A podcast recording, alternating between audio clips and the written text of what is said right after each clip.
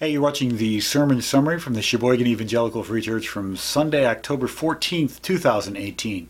The message was entitled, What is Before Your Eyes? And if you haven't done so already, you should take a look at 2 Corinthians chapter 10, verses 7 through 18 before you continue with this video. Paul had planted a church in Corinth.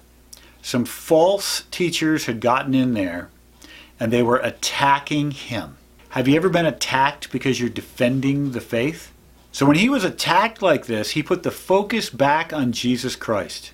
We talked about three separate words that were more and more specific. One was this general word for seeing or observing, and we got more and more specific as Paul talked about seeing the situation and understanding what was really going on.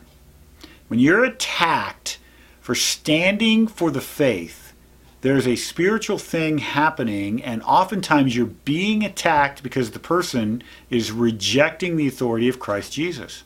And Paul had the ability of taking the attack and turning back to Christ and saying, okay, what's really going on here? What's true? Paul made the case that, hey, we're building people up, not tearing them down. Paul's opponents were adding unbiblical standards to the way that they were judging Paul and his ministry among the Corinthians. We compared what was going on here to Luke 18, verses 9 and following verses, that his opponents were trusting in their own work while Paul was trusting in the finished work, the completed work of Jesus Christ. Hey, when you're attacked, it hurts. And you have to have the ability to stop and take a look at what's really going on and understand what's happening and bring it back to Jesus Christ without taking everything so personally. Do you take it personally when you're attacked?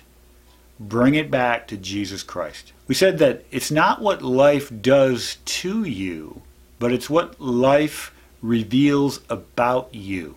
And if you're being personally attacked, your response in that situation, whatever is going on, your response is revealing what's really in your heart. Well, not only should we focus on Christ alone, we should also boast in Christ alone.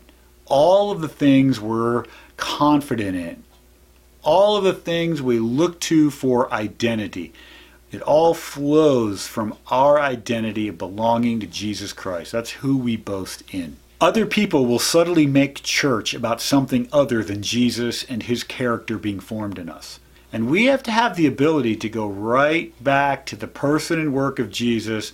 This passage comes down to one question Whose approval do you seek? And Paul had the ability of saying, Hey, Corinthians, don't seek the approval of these false brothers who are coming in here and changing the rules and changing our list of expectations. Go back to God's Word. Go back to the person of Jesus and continue to make your entire ministry about Him. So we want to live for the approval of God Himself. God help us with that as we talk about this in our life groups tonight.